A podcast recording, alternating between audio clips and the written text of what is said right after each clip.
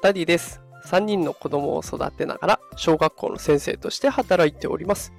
このテクラジでは エーアイ や エヌエフティー といった最新テクノロジーを使った子育てや副業のテクニックを紹介しております。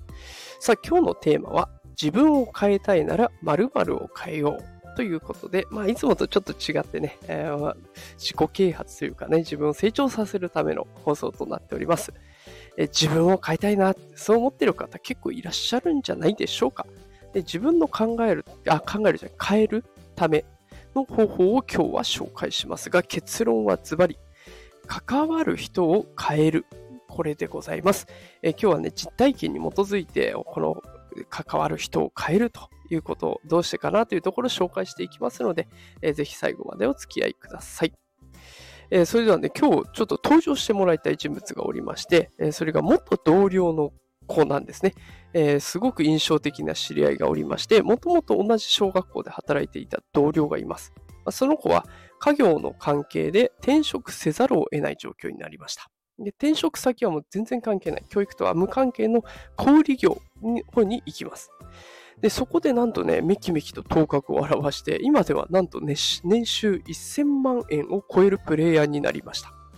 で数年ぶりにね、彼と会ったんですけれども、やっぱりね、転職先でいろんな人と出会っていろんな影響を受けて、すっかり別人になってたんです。最も変わったなと思うのは気配り。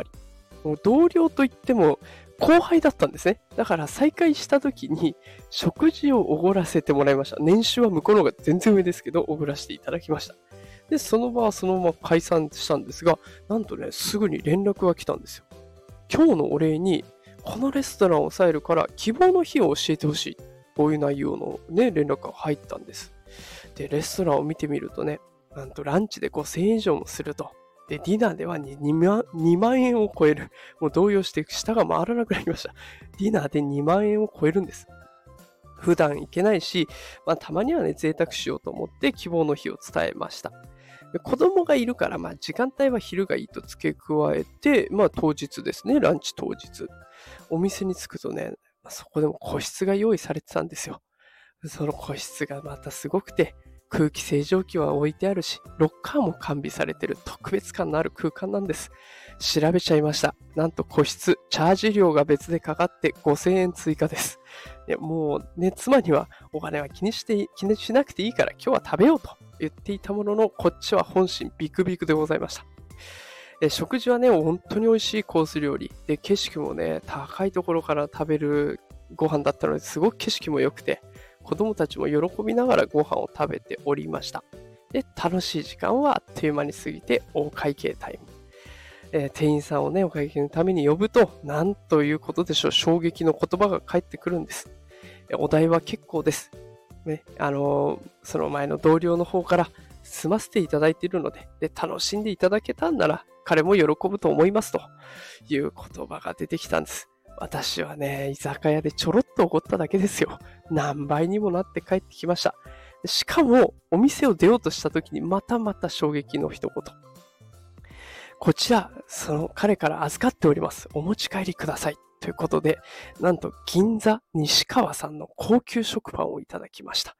初めて食べたんですけど、めちゃくちゃ美味しくて、一気にペロッとみんなで食べるということで、え美味しいご飯、綺麗な景色、行き届いた気配り、もうすべて幸せな時間を過ごさせていただきました。もう素敵な彼なんですけれども、もしもこれね、先生の世界にずっといたらどうなっていたかって、おそらく高級レストランの個室を抑えるとかって人脈もなかった。手土産を渡してくれるダンディーさんもなかったでしょうね。ただ年収もね、せんまんえんなんて夢のまた夢ですよ。で彼は先生とばかり関わる世界から一歩外に出て、新しい世界の人と関わるようになりました。でその一歩が彼の人生を大きく変えることになった。現状維持をするのはとっても安心だし、変化がないからね、疲れることも少なくなってきます。ただ一方で新しい世界に飛び込むって勇気も体力も必要ですよね。で、しかし飛び込んだ分ね、変わるんだっていうことが今回のことでよくわかりました。えこの記事を、この放送をね、聞いてらっしゃる方で自分を変えたいって考えている方がいたら、自分の世界を一歩飛び出して違う環境の人と関わるっていうのを結構いいのかもしれません。私も挑戦しようかなと思いました。さあ、ということで今日は、えー、成長するためにね、自分が変えるために必要なものということで、関わる人を変えるということをお話しさせていただきました。えー、今日も最後まで聞いてくださってありがとうございました。えー、それではまた明日夕方ごじに放送しますので、ぜひまた聞きに来てください。それではまた明日お会いしましょう。働くパパママを応援するダディがお送りしました。それではまた明日。さようなら。